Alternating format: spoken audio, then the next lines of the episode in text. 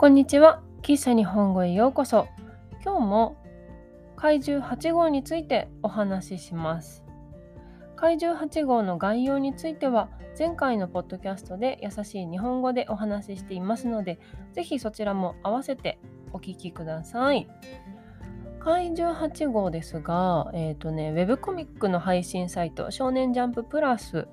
で連載中の漫画です。2020年7月から連載されていてまだ漫画はね5巻までしか出てない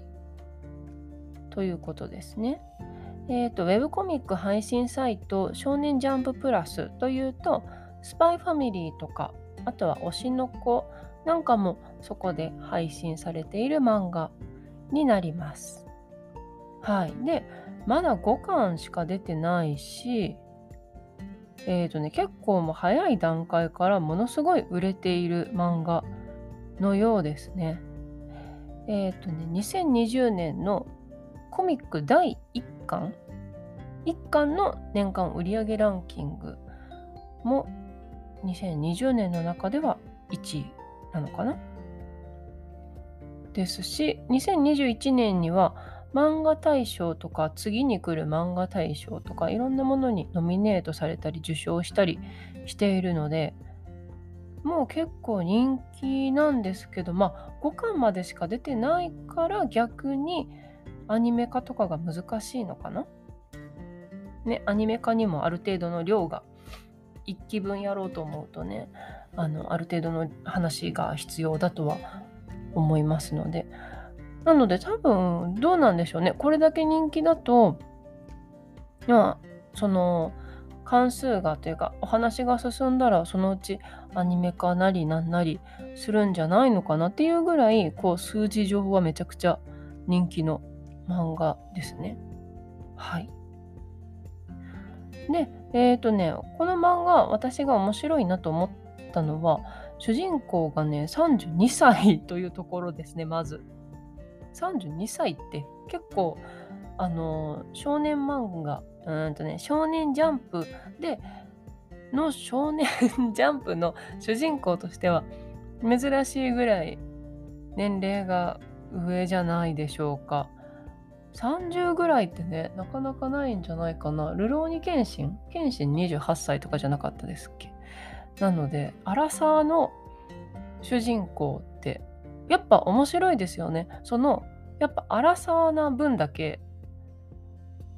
普通少年漫画ってまあ10代後半とかの主人公が多いと思うんですけど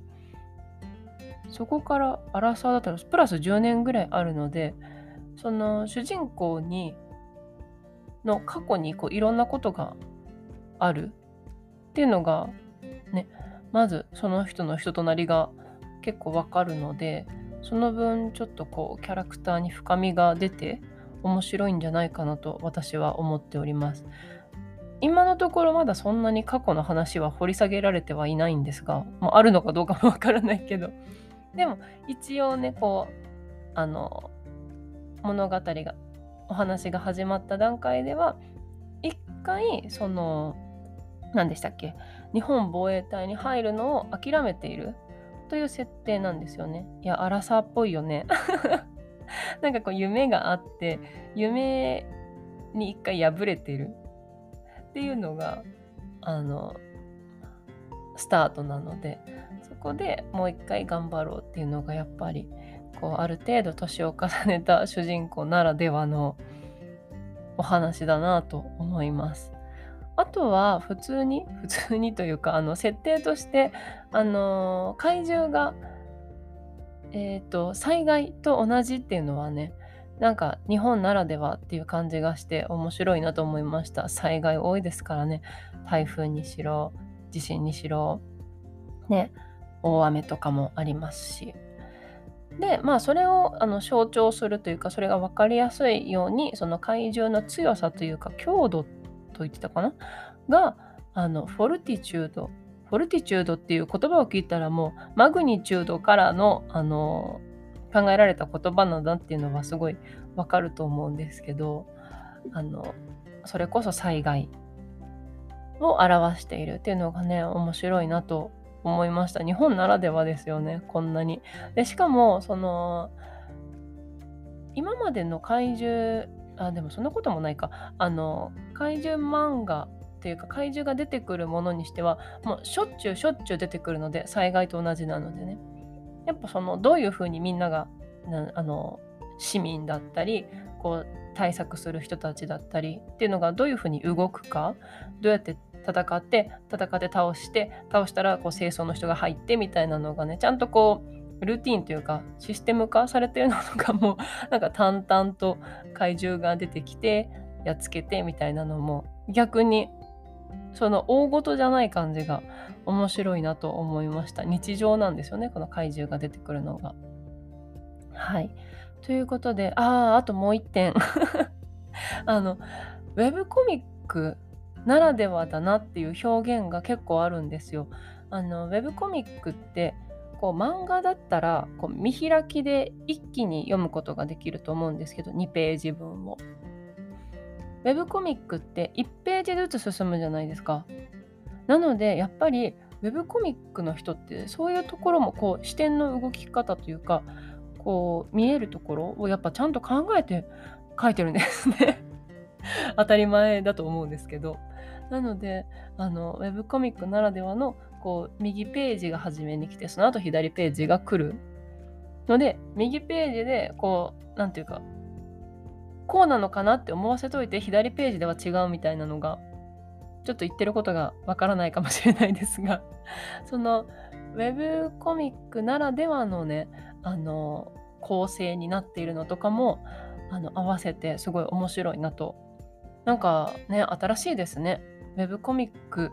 で読むことあの携帯で読むことを前提にした漫画だと思うのでそういうところがねやっぱりいろいろと変わってきてるんだなと思いましたはいというのがえっ、ー、と怪獣8号ですねについてお話ししましたはい。えっ、ー、と、喫茶日本語は毎週日曜日と水曜日に新しいエピソードをアップしています。ぜひフォローして聞いてください。また、喫茶日本語のインスタグラムとホームページもあります。ホームページでは、このポッドキャストのスクリプトを公開しています。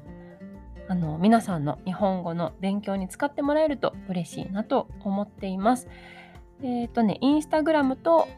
インスタグラムとホームページの URL は概要欄、プロフィール欄に貼っておきますので、ぜひこちらもチェックしてもらえると嬉しいです。はい。今日も最後まで聞いてくださってありがとうございました。また次回お会いしましょう。バイバイ。